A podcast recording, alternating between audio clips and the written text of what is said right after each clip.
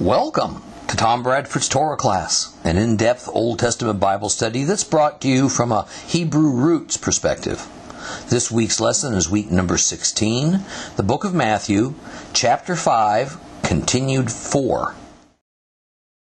Well, today we are going to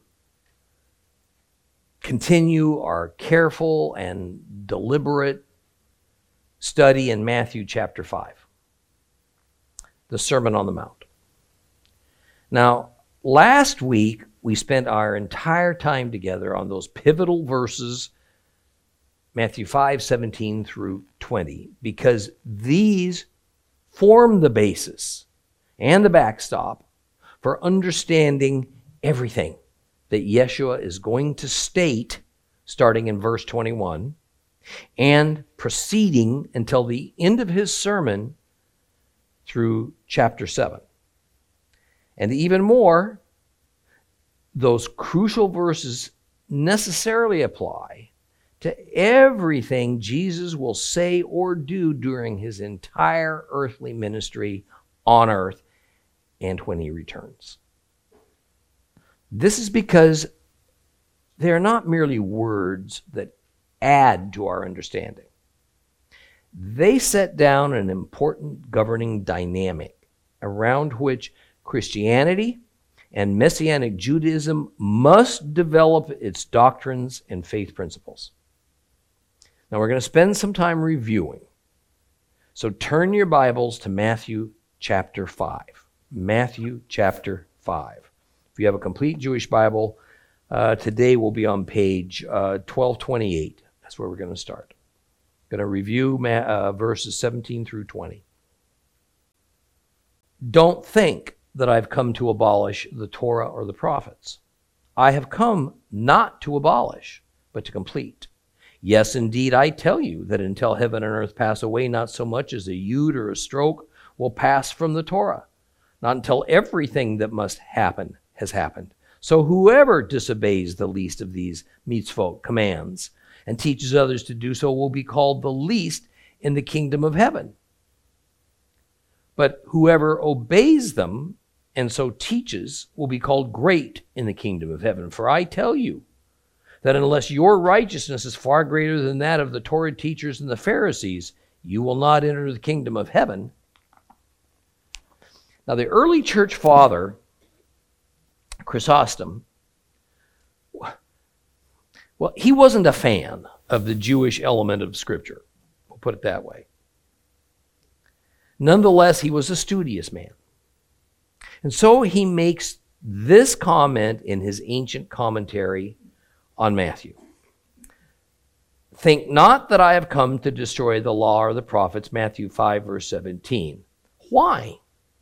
Who suspected this? Or who accused him that he should make a defense against this charge. I mean, since surely from what had gone before, no such suspicion was generated, for to command men to be meek and gentle and merciful and pure in heart and to strive for righteousness indicated no such design, but rather altogether the contrary.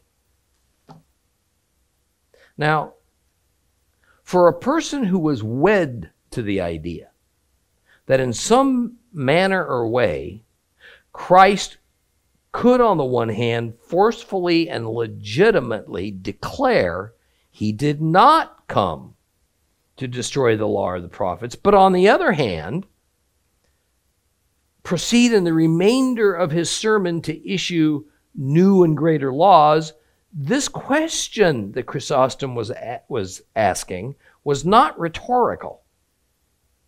Rather, Chrysostom was not only perplexed by Yeshua's statement, but also then had to figure out how to defend the already deeply embedded church doctrine that in the Sermon on the Mount, Jesus had indeed created a new law of Jesus to supersede the law of Moses.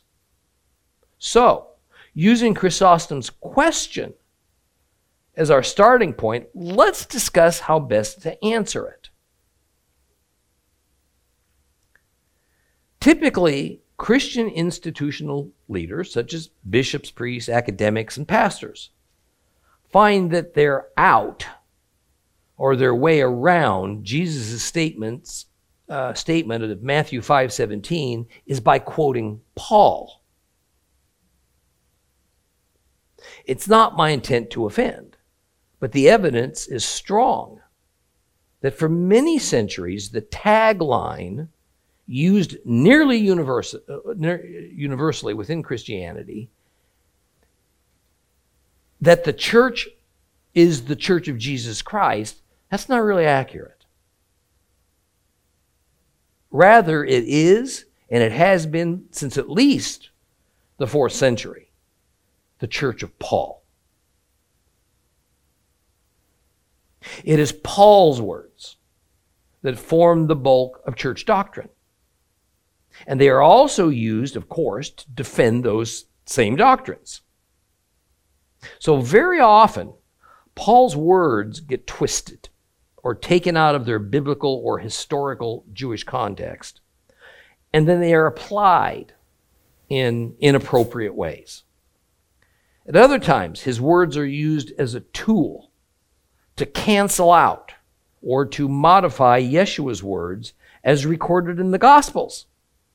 And that's so a desired church doctrine can be maintained. Let me put it another way.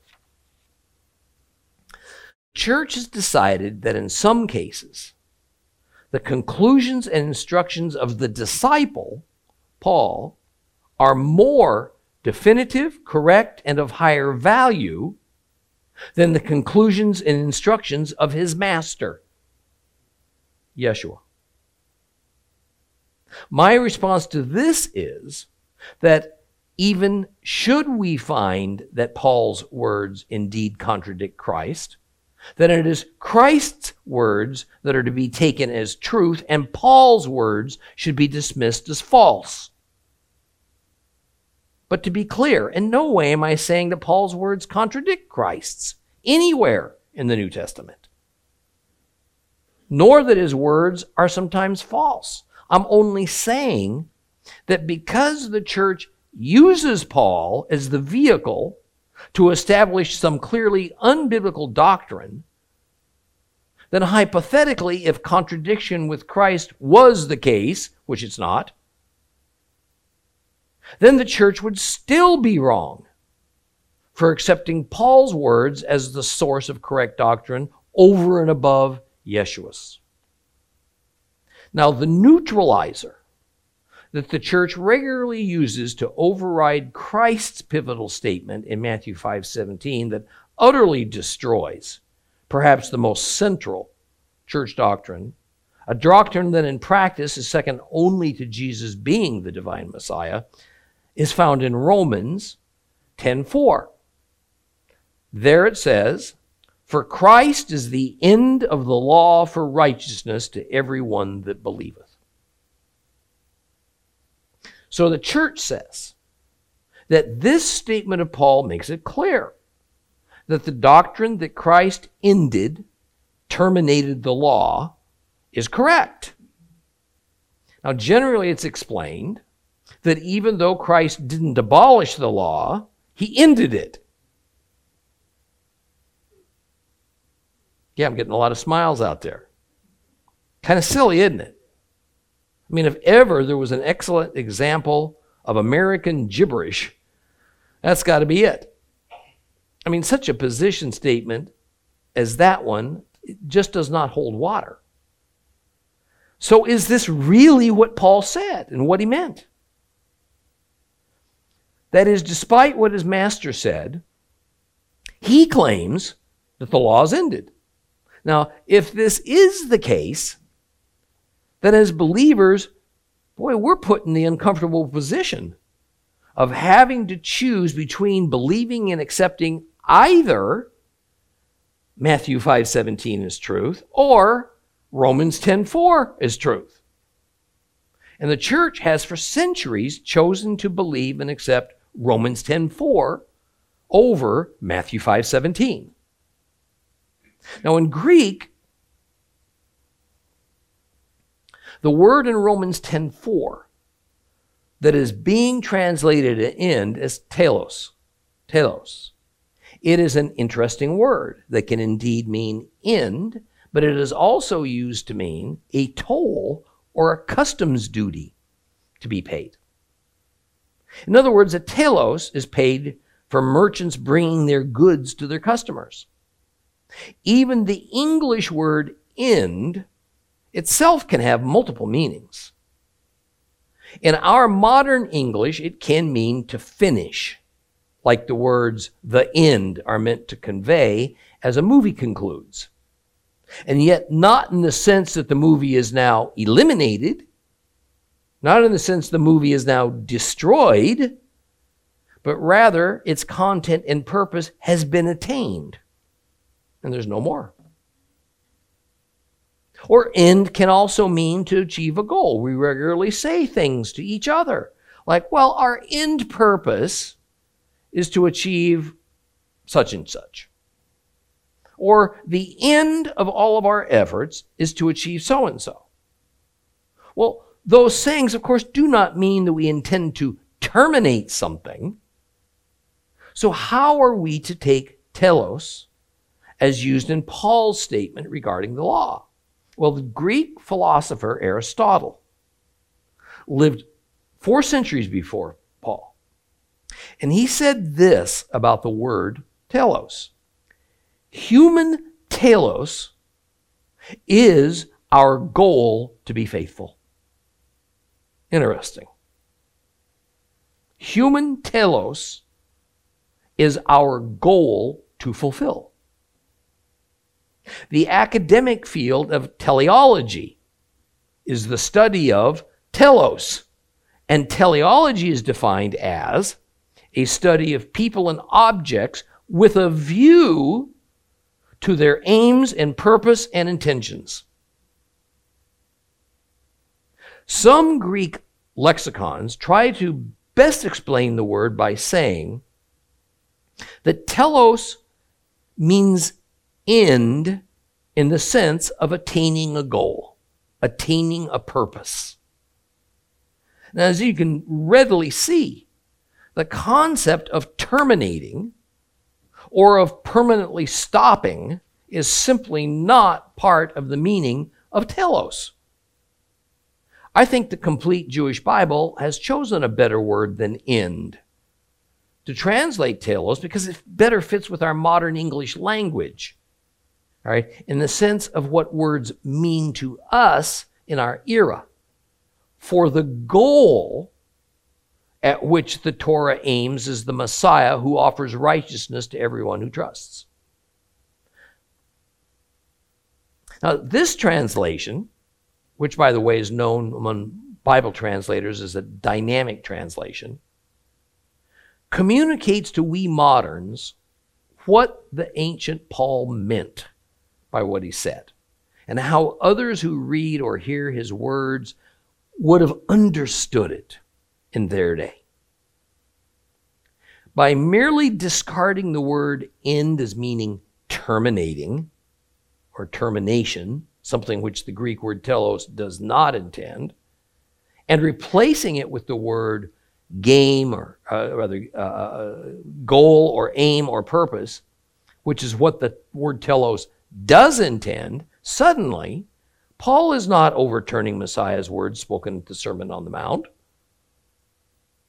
That is, we truly don't have a conflict between Yeshua and Paul. It is that Paul has simply been misinterpreted by the church, or more likely, misrepresented in an effort to prove that the Torah and the law is not for Gentile believers. Well, now let's try to answer Chrysostom's question from another angle. Is it possible that Christ could legitimately overturn the Torah?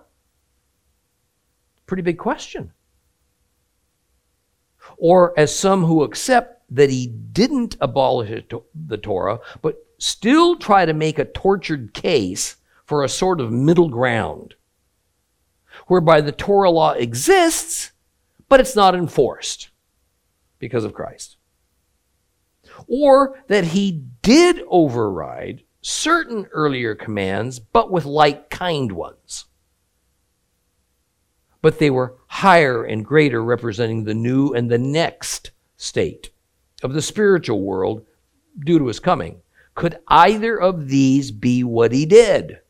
In a word, no. Listen to Deuteronomy 4 2. In order to obey the mitzvot, the commands of Adonai your God, which I am giving you, do not add to what I'm saying and do not subtract from it. A little later on in Deuteronomy, in 13.1, everything I'm commanding you, you are to take care to do. Do not add to it or subtract from it. In Matthew 5.18, follow, uh, uh, Christ follows up with what he just said in verse 17 that he did not come to abolish the law, so that therefore there could be no misunderstanding. In Matthew 5:18, yes indeed I tell you that until heaven and earth pass away, not so much as a yud a stroke will pass from the Torah. Not until everything that must happen has happened. Therefore, it cannot be that changing the meaning of the Torah laws or adding a few more Torah laws is what Christ was doing, following his words of Matthew 5 17 and 18. Otherwise, guess what? He is breaking one of the most basic commandments of the Torah as we find it in Deuteronomy. If he had tried to do that, well, the crowd he is speaking to would have recognized it immediately and reacted. Assuming that the Apostle John is correct and that Christ is the Word, then Christ would be going against his own previous word if he were to add to it or abolish it or embellish parts of it. But even more, if we conclude that Christ is God on earth indeed can and did change the supposedly unbreakable divine commandments given centuries earlier to Moses, then why couldn't he or someone else come along someday and undo the divine commandments that he gave us 2,000 years ago with even newer ones? In a sense, that is what the Latter day Saints claim has happened something that mainstream Christianity denies is possible. So, in order to comply not with Christian doctrine, but rather to comply with plainly read Holy Scripture, then we must find another explanation for Chrysostom of what it was exactly that Jesus was doing in his sermon. Starting at verse 21 and based upon his unequivocal statement of Matthew 5 17 through 19, that he not only did not come to abolish or destroy the law in total, but it was also not his purpose to change even one letter in one word of it. Not even one.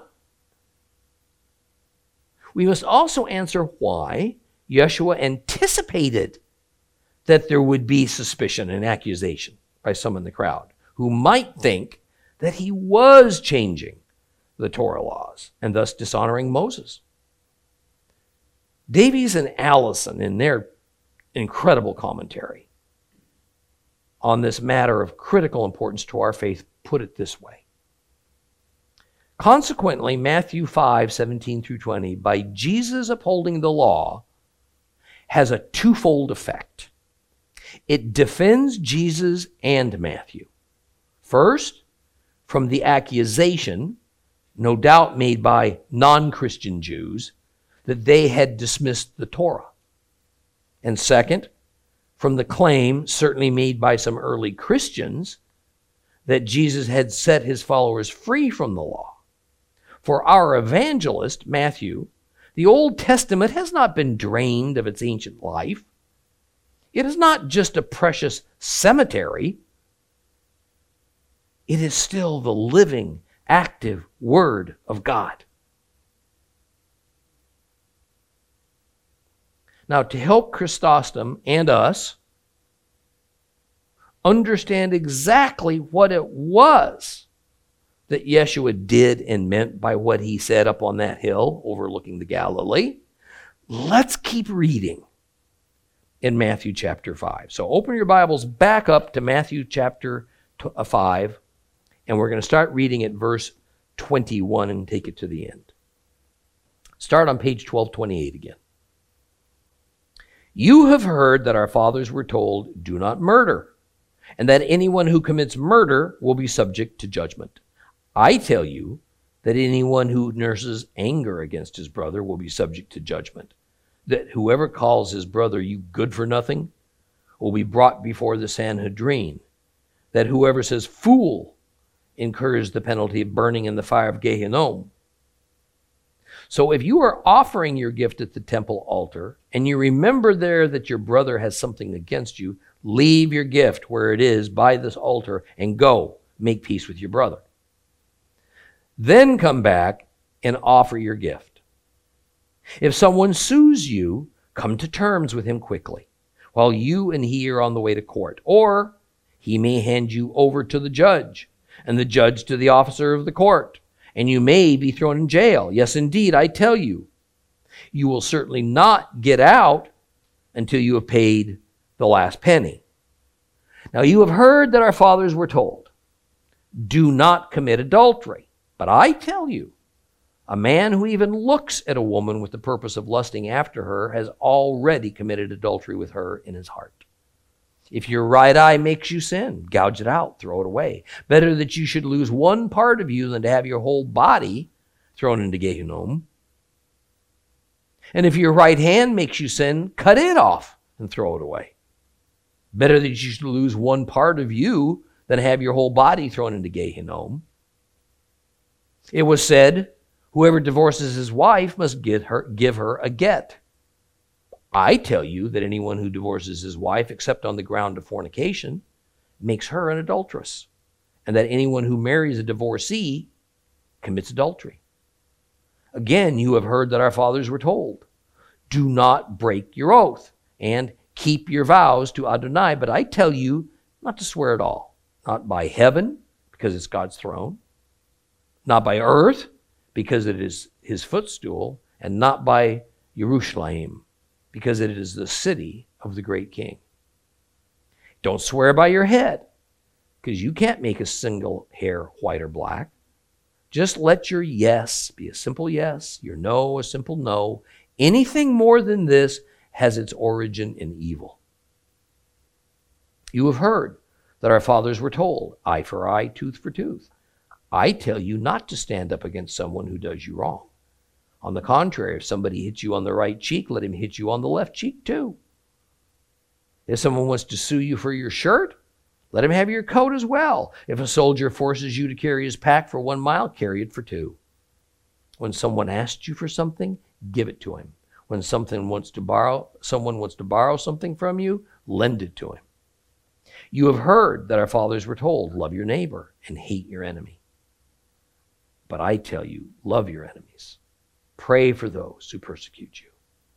Then you will become children of your Father in heaven. For he makes his sun shine on good and bad people alike. He sends rain to the righteous and the unrighteous alike. What reward do you get if you love only those who love you? Why, even tax collectors do that. And if you are friendly only to your friends, are you doing anything out of the ordinary? Even the Goyim, even the Gentiles do that. Therefore, be perfect, just as your Father in heaven is perfect. Verse 21 begins by quoting the sixth commandment. Now, sometimes it's the fifth commandment, depending upon who you, who's doing the numbering. And the commandment is, Thou shalt not murder. However, Yeshua sets up his audience for controversy by prefacing that commandment with these words You have heard that our fathers were told, Do not murder, and that anyone who commits murder will be subject to judgment. Now, in reality, the term our fathers, as used in the complete Jewish Bible, is not there in the Greek manuscripts. Rather, the literal rendering is Ye heard that it was said to the ancients, Thou shalt not kill, and whoever may kill shall be in danger of the judgment. I think it's a mistake to substitute our fathers for the ancients. Now, for one reason, especially Gentile Christians think of our fathers as meaning people from the not too distant past. But this is actually speaking about people from a long time ago. In this case, it's a general reference to the people who were with Moses at Mount Sinai, and maybe the tradition, uh, rather, the uh, generation shortly thereafter. The point being that Yeshua is not addressing the traditions of the elders, which was at the center of what the average Jew was taught at the synagogue they attended. Rather, Yeshua was directing his comments concerning some of the commandments of the biblical Torah, Holy Scripture. However, the people were weak in actual Torah knowledge. And like so many Christians that substitute their particular denominational doctrines for biblical instruction, they do so believing that the traditions and doctrines they believe are indeed one and the same as what the Bible teaches. I want to give you a common example of this. Cleanliness is next to godliness. That doesn't exist in the Bible. Spare the rod, spoil the child. That isn't in the Bible either. But most Christians think that both sayings are.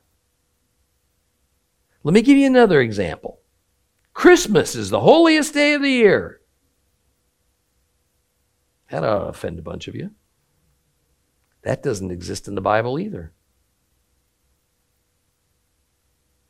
Rather, Christmas is another man made Christian tradition that has been holified by men, not by God. We talked in an earlier lesson about mental filters. The Jews had mental filters that incorporated the Jewish tradition that they had been taught. Thus, when Christ begins to speak about the Torah in his sermon, the crowd had little to compare his words to except this hybrid mix of tradition and scripture that they had been taught at their synagogue. They had no Bibles in their possession. Now, when I talk to you about tradition, whether Jewish or Christian, do not think that I'm against tradition in general. Not. Traditions have their place in our lives. They can be beautiful and appropriate ways to express our faith to help us to remember important tenets of our belief. And they can also fill in some large blanks in order to carry out commandments to observe biblical festivals, for example, although nearly no details are provided in Scripture that tells us just how we're to observe them. See, here's the issue there's nothing wrong with traditions until they are turned into rigid doctrines and rules. And then inevitably, they are deemed God ordained or holy, but that's in order to enforce them.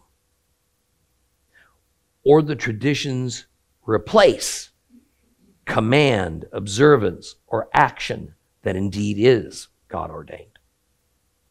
In some ways, Yeshua is dealing with that now in the Sermon on the Mount. He's going to do the same thing later in a few other scenarios, including the Sabbath day controversy when he, that he had with the Pharisees when he and his disciples were picking the heads off wheat while walking through a field on Shabbat We'll get to that in a few chapters. So, after bringing up the sixth commandment and introducing it as something the ancients were told, Christ says, But I tell you. And then he elaborates. See, here's the rub of it. The way this phrase is translated, it sounds to us like what he's saying is, but instead, I tell you. That is, what was said centuries earlier in the Torah, do not murder, is either a mistake and Yeshua was correcting it, or it's incomplete, so it needs explanation, or it's being changed. Now, part of the reason for this misperception is with the Greek word de that is regularly translated as but.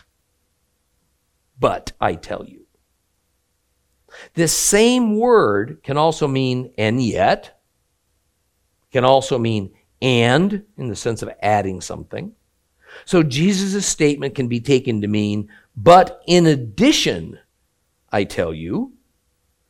Now, so in the first instance, the interpretation is that the newer replaces the older. The second instance, the newer adds to the older. I can't accept either of these possibilities because they both tamper with the original commandment that God gave through Moses, one of which says that the Torah laws are not to be added to or subtracted from. Rather, I view Yeshua as doing exactly what he said in verse 17. He came to fulfill the Torah. He came to fill it to the full. He came to give us the deepest sense of its intent and meaning. I'll say this slightly differently. When Jesus says, You have heard that it was said to your ancestors, we need to pause. We need to focus on the words, You have heard you have heard. And the thousands of Jews sitting before him indeed had heard, Do not murder. This wasn't new to them. They'd already heard it, probably countless times. So, after acknowledging that they'd already heard all this, Christ now gives them the fuller intent and essence of the sixth commandment. Now, as we've yet to examine any of the instructions that follow, but I tell you, here's what I want you to have firmly in your minds as we go through six different case examples that Yeshua uses to teach something very, very important. Intent matters as much as the action. Let me say it again. Intent matters as much as the action. That is in verses 21 to 48. Yeshua is not extending the meaning of the commandment or rule to something else. He is not contradicting the Torah. He's not criticizing the standard way that the ordinary Jews sitting before him think of the commandment or the rule. He's not using his divine authority to add or modify rules. What he is doing is telling them and us that we are not only to have purity of body, that's easily accomplished, but part and parcel with it is purity of mind and intent. And that's a lot harder We're not to only physically and strictly follow the law and command. You know, that can be accomplished with a, bit, with a little bit of effort and diligence. But part and parcel with it, we are also to let a godly attitude rule over our behavior. That's a lot more difficult. We are to be obedient to Jehovah's will while also striving to avoid sin as much as is humanly possible. We are to love God and love our fellow man, friend or enemy. Yet it is to be accomplished unselfishly, without regard for what's in it for us. In other words, while the letter of the law, the Torah, hasn't changed at all, everything that is written commanded in the Torah is still expected even of Yeshua's followers, it is the spirit of the law and the spirit of the God worshiper working together. That is the ultimate purpose and essence of the law. The letter of the law doesn't of itself produce life or renewed life.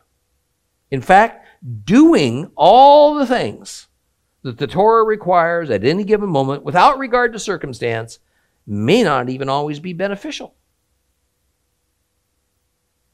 So, with the first example being the commandment not to murder, then Yeshua is saying that without too much difficulty, we can all keep from murdering an individual who has shamed us or perhaps done us harm. But can we refrain from anger?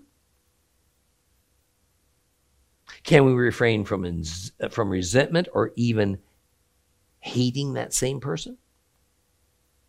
See, the new goal that Yeshua puts before the people listening to him is not conformity, it's perfection. As he says at the end of chapter 5 and verse 48, when he concludes his six case examples, therefore be perfect just as your Father in heaven is perfect. See, we can follow rules and do works very well if we put our minds to it. But that certainly won't necessarily produce love.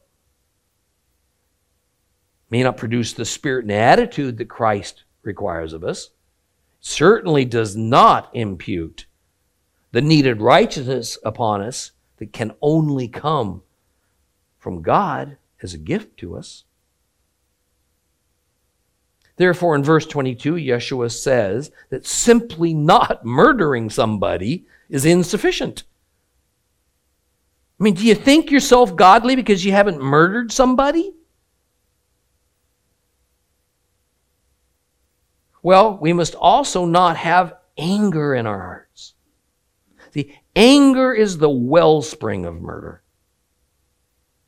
we are to subdue not just our urges, but also the place deep within us where these wrong urges come from, our evil inclination. That said, there's an interesting problem with this instruction. If you look at the King James Version, and perhaps the majority of Bible translations, we're going to find the phrase, without cause included. That is, Jesus' instruction is we're not to be angry with our brother without cause. The complete Jewish Bible does not include this phrase, nor does the NAS, the NAB, and a host of other very good Bibles. So, does this mean that some translators have added the phrase? Or that others have refused to include the phrase for some reason. Does it mean that some ancient Greek New Testament manuscripts have the phrase included and others don't? Doesn't it make the anger instruction considerably easier to follow when instead of any anger for any reason being deemed as wrong, a justifiable anger is allowed as an exception. See, this problem has been noticed and researched for a very long time. Without getting into all the gory details, I can tell you that going back all the way to the fourth century, we find evidence in the form of New Testament fragments that supports both readings. That is, some manuscripts included without cause, others didn't. However, we also find that the early church fathers Origen and Cyprian, who lived in the third centuries, had copies of the Gospel of Matthew that included the phrase without cause. This is the oldest evidence that currently exists to try and come to the bottom of this matter, but that doesn't make it conclusive. In Cyprian's, Cyprian's treatise number 12, book 3, uh, 3 uh, 8, he records this. Also in the gospel according to Matthew, you have heard that it was said by the ancients, You shall not kill, and whoever shall kill shall be guilty of the judgment. But I say unto you that everyone who is angry with his brother without cause shall be guilty of judgment. Origen writes a quote from Matthew in his homilies on the Song of Songs. It was said of them of old, Thou shalt not kill. But I say to you, whoever is angry with his brother without reason, shall be held guilty. So, assuming without cause was originally included in Matthew, then what amounts to a justifiable anger for anger against our brother? But even before that question, what does Jesus mean by brother? Angry with his brother. Does it mean a follower of his? Does it mean any fellow Jew? Does it mean any human being in general? In the Jewish community, the term brother carried a few meanings. And it is from the Jewish perspective that we must view it. Now, all the, although the Greek is adelphos, in, it's translating the Hebrew ach, and the two words are virtually synonymous. They both can mean a biological sibling or a family sibling, in other words, like a step or an adopted brother. It can mean a close friend, it can mean anyone who's part of a defined community, or similar to the way the church uses the term brother today, it can mean a fellow member of a local spiritual community, or it can be a rather general term of affection. Now, it's my opinion that this is not retur- referring to a fellow believer. Why do I believe that? Because Yeshua was not speaking to a crowd of believers. In fact, he hadn't yet made known the fullness of his identity as the God sent Messiah Savior. He was currently viewed by the Jewish populace as a tzaddik, a miracle working holy man. But because this is Matthew the Jew who's writing this account, and because the crowd was almost exclusively Jews, it is very likely that the Jewish crowd took this to mean fellow Jews, while Yeshua probably meant fellow human beings, because certainly the law against murder didn't apply only to Jews. And anger, well, that's universal to all mankind. Now, going forward, assuming that Christ meant fellow human being when he said brother, not just a select few people, then the question is what amounts to a justifiable cause to have anger with another human being? The standard answer is that a righteous anger is justifiable. I want to repeat. It's not even certain that the words without cause were part of what Christ said. Well, since this is just impossible to know for certain, rather than focusing on the justifiable versus unjustifiable anger issue, it's more profitable if we focus on the important matter of someone nursing anger against his fellow, which under certain circumstances, or perhaps under all circumstances, means he faces judgment just as if he'd committed the actual murder.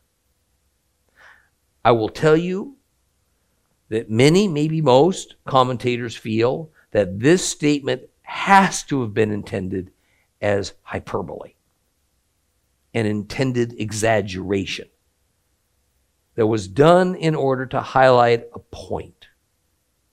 Because, you know, it seems beyond reasonable or rational that merely being angry, angry without outwardly expressing it in any way should exact the same deadly penalty as when the criminal act of murder occurs.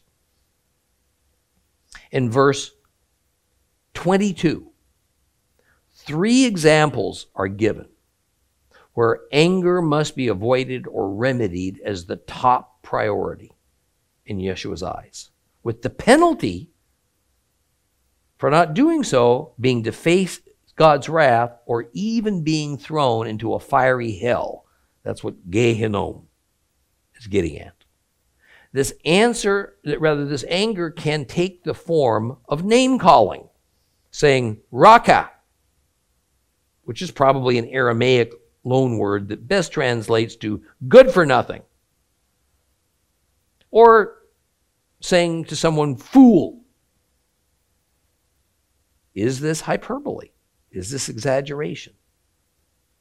Seems to me that what Yeshua is doing is essentially creating the bullseye in the center of the target of perfection. What we're told, or rather, when we're told to be perfect in verse 48, what is perfection? What's perfection for us? What does it look like? Is perfection doing the law flawlessly? Is it having a righteous attitude and mindset? Yeshua is telling his audience that already well knows that from a physical and from a legal standpoint, the Jewish religious standpoint, perfection is defined as following the law of Moses without blemish. But Christ seems to be telling his audience that while this is good, it's not good enough for the kind of righteousness, righteousness we each must attain in order to avoid God's eternal judgment. Even thinking in a way that is angry, or simply calling someone a fool or good for nothing, makes one subject to God's wrath. Is all that fair? Did not God Himself create us not only as sentient, but also emotional beings? Can mere human beings possibly achieve such absolute perfection? Theoretically, even spiritually, yes. Practically, humanly, no. Without saying so, Yeshua is building a case for the irreplaceable need for salvation by grace salvation through him. Do you see it happening? No one, no one, not even the original 12 disciples, no one could ever meet the standard he is setting out in the Sermon on the Mount, even though they and we are encouraged to strive for it. In fact, I imagine that many in that crowd on the hill above the Sea of Galilee scoffed at his words, or maybe they even left discouraged. Mean, they thought, if he is serious about what he's saying, then there's no hope for me. Because no one could ever meet such a standard. Even the venerated Moses got angry he threw the tablets of the Ten Commandments to the ground and he broke them into pieces. In verses 23 and 24, Yeshua gives another example of what to do when anger is at work. But this time it's not anger in you, rather, it's the anger in your brother. And the idea is that there's been some kind of an issue between two people, and while the one seems to have kind of moved on from it, the other one, one called brother, has not. And the subject then is reconciliation. Some go so far as to call this a short parable because it cannot be a real life situation. A worshiper, a worshiper cannot leave a sacrifice at the temple altar and go away and spend the time to make peace with a fellow Jew and then come back later, pick a sacrifice back up and make the ritual. Doesn't work that way. The point that is being made is that there are higher virtues than making sacrifices. And among those are reconciliation among your fellows and then obedience to God. 1 Samuel 15 22, Shmuel, Samuel, says, Does Adonai take as much pleasure in burnt offerings and sacrifices as in obeying what Adonai says? Surely obeying is better than sacrifice, heeding orders than the fat of rams. I mean, to be clear, nothing Samuel said or Christ is saying in any way diminishes the value of the Torah ordained temple worship or sacrifices.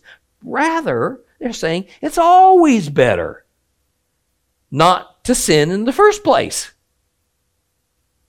than it is to sin and then need a sacrifice to seek forgiveness. Kind of common sense, isn't it? Who is your brother in this instance? There's no consensus on this, but I feel certain that from the simple literal standpoint, Peshat, Yeshua can only mean Jews, because at this time only Jews could be involved in temple sacrifices. That's the example he's using. From a bit deeper reading, however, there is a hint, remez, that in another sense, one's brother is any fellow human being. That is, when one sacrifices, is for the purpose of atonement. It's for the purpose of seeking forgiveness from God.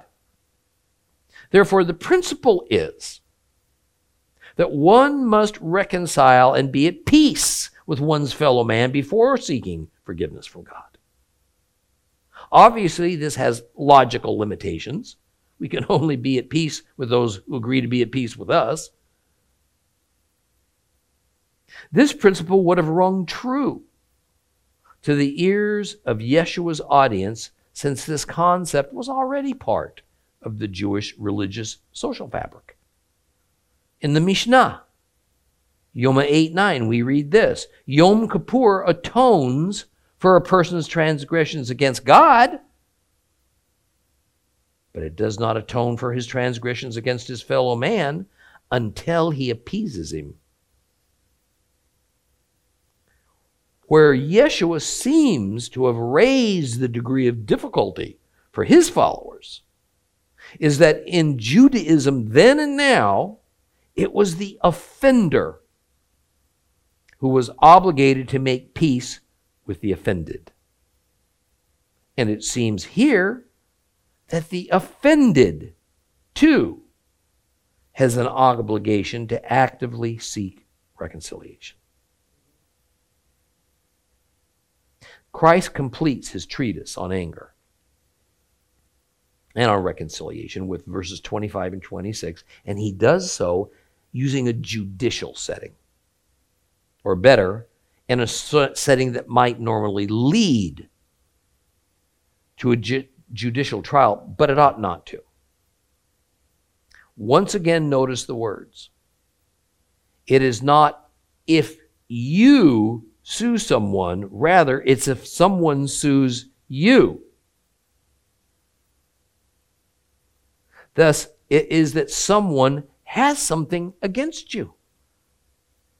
And there's no language that explains whether one party or the other is at fault. Just because somebody has something against you doesn't mean they're right.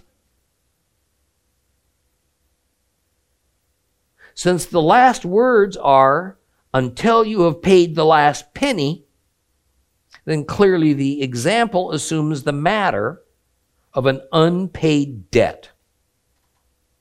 And under the Torah law, even under Jewish law, halakha, one is not to be jailed for defaulting on a debt. However, Roman justice was often appealed to by Jews in that era, especially on matters of money and debt. We see a somewhat different example of this appeal to Roman justice when a crowd of Jews appealed to Pontius Pilate to have a murderer released, but Jesus crucified. So again, some commentators see these verses as a kind of parable, not something that is likely to be in real life. But the point is, once again, reconciliation is better achieved between people than having an outside party impose their view of justice upon them. The summation of what we need to take away from verses 21 to 26 is this anger leads to the lack of peace, and therefore the need for reconciliation. Anger, at least in the way we humans normally think of it, anger is wicked in Christ's eyes. But we're human beings. Should anger occur and peace is broken, then reconciliation must be sought even before seeking God for forgiveness for our anger. Further, reconciliation needs to be a transaction between two or more willing individuals whereby the reconciliation is reached not so much as an accommodation to avoid the courts as it is the right and godly attitude that as God worshippers we ought to be striving for. Such a godly attitude gives us all the tools we need to restore peace, or better yet, to avoid anger and strife in the first place. We'll continue with verse 27 and the matter of adultery next time.